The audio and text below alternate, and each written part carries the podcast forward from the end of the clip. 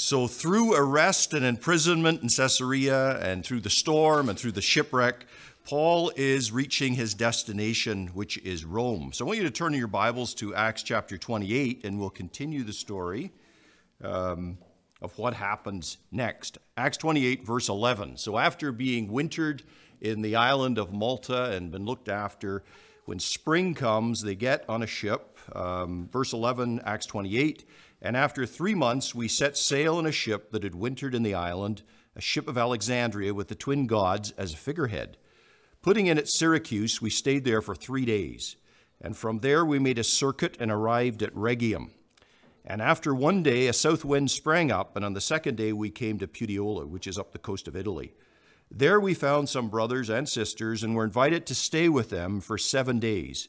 And so we came to Rome. And the brothers there, when they heard about us, came as far, so they came down to meet him down the Appian Way to the Forum of Appius and the Three Taverns to meet us. On seeing the, the Christians from Rome, Paul thanked God and took courage. And when we came into Rome, Paul was allowed to stay by himself with the soldier who guarded him. Remember back in April when we started this study, Darcy told us that the key verse for the entire book of Acts was Acts chapter 1 and verse 8, which says this You will receive power when the Holy Spirit has come upon you, and you will be my witnesses in Jerusalem, in all Judea, in Samaria, and to the ends of the earth.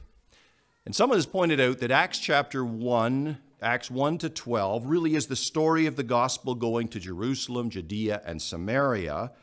And Acts 13 to the end of the book is the story of the gospel making its way towards the end of the earth.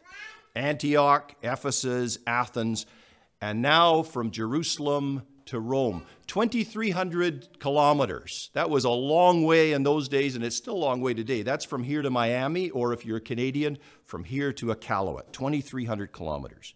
Rome, it was the capital of one of the world's greatest empires. And even today, when you visit there, and I trust that all of you at some point in time get that opportunity when we can travel again, those ancient buildings still amaze us. And in the Jewish mind, Rome was the end of the earth.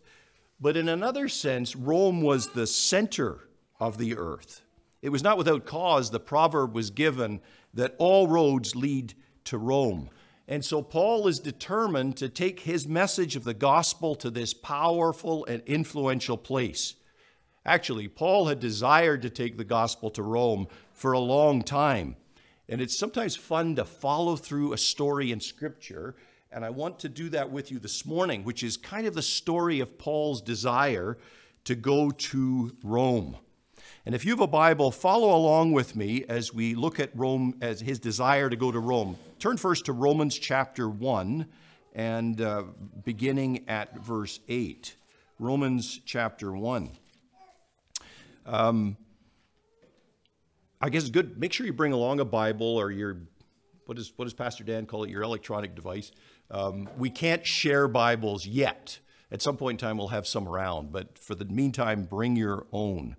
So in Romans chapter 1, Paul is writing from probably from Ephesus, somewhere around AD 56, so four or five years before this story happens. And here is what he says Romans 1, verse 8, writing to the church in Rome First, I thank my God through Jesus Christ for all of you, because your faith is proclaimed in all the world. And look down at verse 13. I do not want you to be unaware, brothers, that I have often intended to come to you, to come to Rome, but thus far have been prevented, in order that I may reap some harvest among you as well as among the rest of the Gentiles. So Paul writes four years previously, I want to come and visit you guys. Now turn over to Romans chapter 15 as he continues later in the book. Romans chapter 15, verse 23. Let me find the verse. There we go. And he says this to them But now I have no longer any room to work in these regions, that is, in around Macedonia and Greece. And since I have longed for many years to come to you, I hope to see you in Rome, passing through as I go to Spain, and to be helped on my journey there once I have enjoyed your company for a while. So, this is the next piece we find out about Paul. He wants to come to Rome, he wants to stop by, have a visit, and head off to Spain, which was truly the ends of the earth. Now, turn over to Acts chapter 19 and verse 21. Acts 19 and verse 21. Here he is speaking to the believers in Ephesus, and he says this Now, after these events, Paul resolved in the Spirit to pass through Macedonia and Achaia and go to Jerusalem, saying, After I have been there, I must also see Rome. And one final verse, Acts 23 and verse 11. So here we have Paul's desire. Now we come to something more than a desire. Acts 23, verse 11. Paul is now in Jerusalem as a captive. The following night, the Lord stood by Paul and said, Take courage, for you have, as you have testified to the facts about me in Jerusalem, so you must also testify in Rome. This is more than a desire, this is a promise. And now we have fulfillment. Paul has arrived in Rome. Actually, Acts 28 and verse 14 has, a, has an interesting little verse in verse 14, there's this very non exclamatory thing. Right at the end, it just says, And so we came to Rome. After all that excitement and, and all, the, uh, all the storms, there's this little phrase, We came to Rome. But here's the takeaway I want you to have from the story.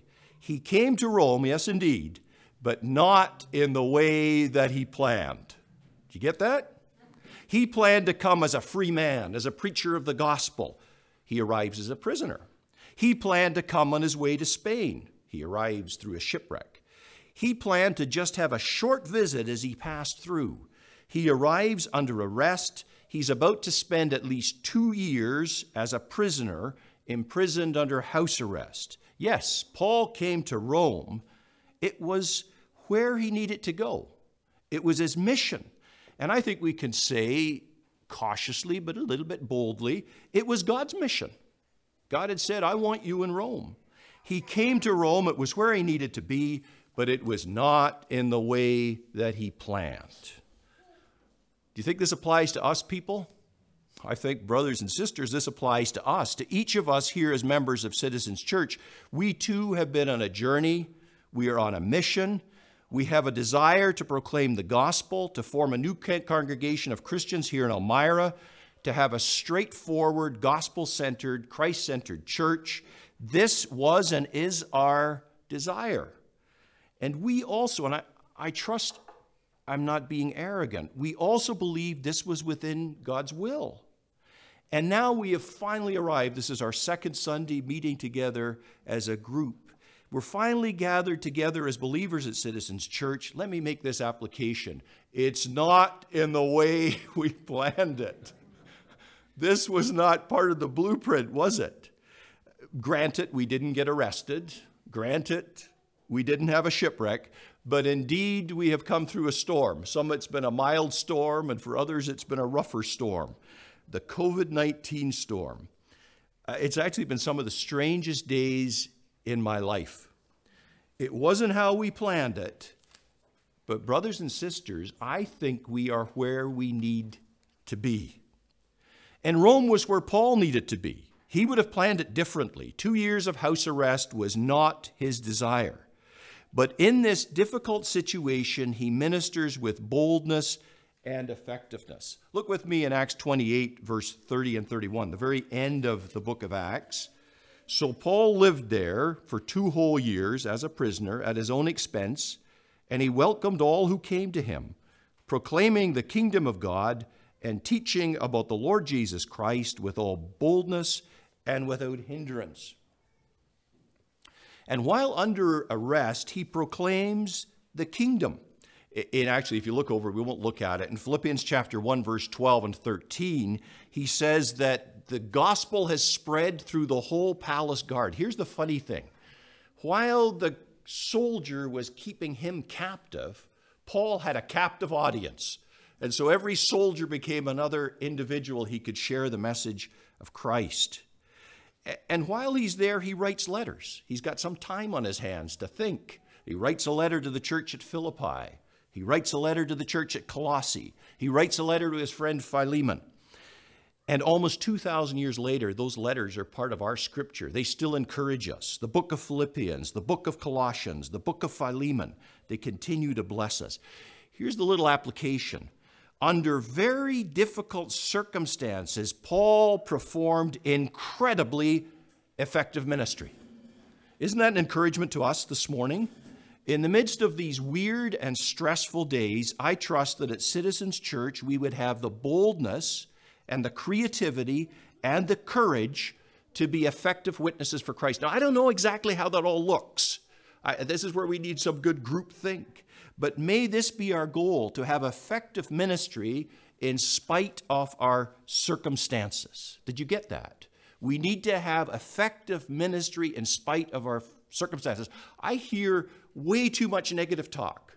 We can't do this. We can't do that. We can't do the other thing. If I could dance, I would dance it, right? Brothers and sisters, we focus on what we can do, not what we can't do. And what was the core of Paul's message in the midst of these difficult circumstances? Acts chapter 28, verse 17 to 28 tells of his meeting with those Jewish leaders in Rome.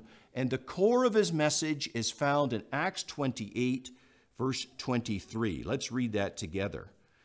When they had appointed a day for him, the Jewish leaders came to his lodgings in greater numbers. And from morning till evening, Paul expounded to them, testifying to the kingdom of God and trying to convince them about Jesus, both from the law of Moses and from the prophets. Trying to convince them about Jesus. This is the core of Paul's teaching. It's not a philosophy, it's not a new idea. The core of his teaching is about a person, the person of Jesus Christ. Is Jesus who he claimed to be? Is he the Messiah, the promised one of Israel, the Savior of the world? And he pointed the Jewish leaders to the scriptures, to their scriptures. He said that Jesus was the one who fulfilled the law of Moses. Jesus was the one who the sacrifices pointed to. Jesus was the one the ancient prophets had predicted. But it wasn't just to Jewish leaders that Paul shares this message about Jesus.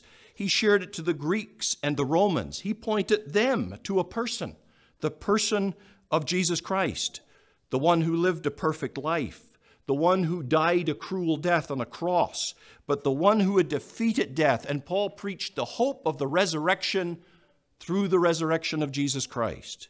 That this Jesus that they had rejected was the Savior of the world.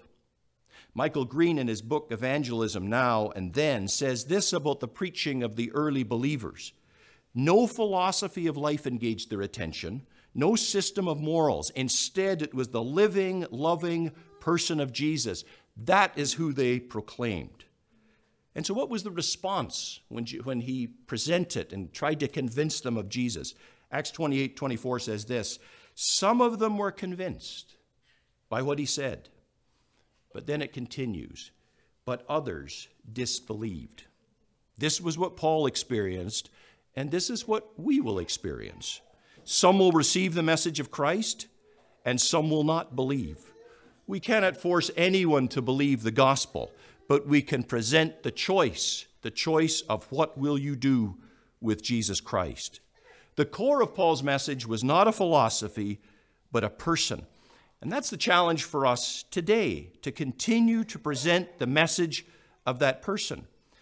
When I come to the end of the book of Acts, I don't know how you feel, but I'm left wishing for more. What happens next? Does Paul get out of prison? Does he, go, does he get to go to Spain? How does the church continue to grow? Where did the apostles go to next? But I wonder if it's purposeful that the story ends here. For as the story of the book of Acts ends, our story begins.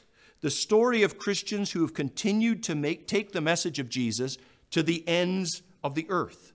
The story of how the gospel came to Canada, to Elmira. And now it's our story, how we take that message at Citizens Church and pass it on. Um, I think Darcy's aware of it. There's a wonderful church planting organization called Acts 29. What a wonderful name. And they've planted uh, hundreds of churches throughout the world. What a great name. A vision to add the next chapter as new churches are planted. And at Citizens Church, we're beginning a new chapter 2, aren't we? It's our Acts 29. And yet it's not completely new. It's a continuation of a story that has gone from Jerusalem to Antioch to Rome to the ends of the earth. And as I come to the end of our study on Acts, I want to close with five principles here. I, I was trying to watch my time because I, right? But we're having such a good time, I'll maybe just keep going. Do you want, will I do that? All right. And I trust these lessons that we have learned as we go through the book of Acts would encourage us as a congregation. I want to just, there's a whole lot more, but I've just got to center on five of them. Here's the first that they depended on the Holy Spirit. They depended on the Holy Spirit. It begins on Pentecost as those fearful disciples all kind of huddled in an upper room, and they're empowered by God's Spirit, and suddenly they boldly proclaim Christ. It's Peter, the same guy who denied the Lord just a few weeks previously, and now he's out there preaching for all he can go, huh? But not only were they empowered by the Spirit, through the book of Acts, we read how they are guided by the Spirit and led by the Spirit. May that power of the Holy Spirit and the guidance of the Holy Spirit mark us here at Citizens Church. Isn't that a great desire? Here's the second principle the centrality of church planting. This was the key of the apostolic mission. First, they preached the gospel, then, they baptized those who believed, and they formed those believers into a new community called the church. And as we read through the book of Acts, that pattern is repeated over and over and over. And those new churches were the place where believers were strengthened, where the gospel was proclaimed, and the Christian faith grew. This is why Citizens Church exists. Here's a third principle they had a commitment to accountability. Throughout the book of Acts, we see Christians operating under authority. There were no lone wolves in the ministry of Christ. Even the greatly revered Paul, he continuously submits to the leadership in Antioch and in Jerusalem. And at the end of every missionary journey, you think, well, why is he heading back there? He was heading back to his sending church at Antioch to report and be accountable to those who had sent him and supported him. Here's the fourth principle the power of teamwork in mission. Throughout the book of Acts, names are linked together. There's Peter and John, there's Paul and Barnabas, there's Paul and Silas, and they're all working together as a team. And as we work together as a team, we are stronger. I think of one of the most effective ministry teams in the 20th century was the Billy Graham team. It wasn't all about Billy. It was all those other people who worked with him. There's a depth and a strength in team ministry that no one person can ever accomplish. And it appears that Paul developed a very extensive team. We've got the time. Let's look this one up because in numerous times there's different team members. There's Luke and there's Timothy. But there's one story here in Acts chapter 20. Let's look at it. Acts 20, beginning at verse 4. And this is when they're leaving Macedonia. And I tell you, the minibus was crammed full. All right, beginning at verse 4, it says, There was Sopater the Berean, the son of Pyrrhus, accompanied him. And of the Thessalonians, there was Aristarchus and Secundus. That, that, he, that guy was into I am second way ahead of time. Secundus just means number two, right? So he, he must always kind of felt kind of bad because his brother was probably called Eunice, right? You know, the big gun. He was Secundus, he was number two. And there was Gaius of Derbe, and there was Timothy, and there were the Asians, that is, they were from. Uh, Ephesus, not from Beijing. Um, there was uh, Tychicus and Trophimus. That was seven of them, and those went on ahead. And I thought, man, the minibus was full, right? Had the whole bunch of them. All these co-workers with him. Paul was an incredibly strong person. He was a very effective communicator. He was a keen thinker, one of the keenest thinkers the world has ever seen. And yet, in the context of a team, his ministry was even more effective. Do you know, this is the strength and can be the strength of this congregation. For this little service to come together this morning, there was a lot of people. The team was big. You know, I'm kind of doing the speaking. You folks all knew who you were, putting things together, PowerPoints and music, and cleaning the place up, and setting it up, and planning the service. There is a power when we work together as a team on mission, each supplying what the other lacks together building something which is stronger and deeper than any one of us can do on our own. This is our goal at this church. Let me come to the fifth principle, and with this I will end. It's a very simple principle and it's a very difficult principle. Let me say it is the most difficult principle that every church will face. The effectiveness of the, the effectiveness of the early church was built on this principle, and here it is. They made the main thing the main thing. Did you get that? They made the main thing the main thing. What was the main thing? The main thing was the proclamation of the gospel, the person of Jesus Christ, his life, his powerful teaching, his sin atoning death, and his resurrection on the third day, and that through him and him alone, no other name given among heaven, among men, whereby we must be saved, but the name of Jesus, that through him alone there is forgiveness and eternal life for all who believe. Early in the book of Acts, way back, I, I don't know if it was Dustin or Darcy that did the study, there's a dispute occurs in the church in Jerusalem in Acts chapter 6. Do you remember that story? It's the story of the widows uh, that were not were neglected in the everyday distribution of food. And it appeared that those of a greek background were not getting their food and those of a jewish background were and it was causing a lot of trouble. And the problem came to the apostles and they said would you guys do something about this? Right? It was critical that this problem was resolved because part and parcel of the Christian faith is caring for the poor and the disadvantaged, particularly those who are part of our fellowship. And so, seven gifted individuals are charged with resolving the problem and getting things looked after.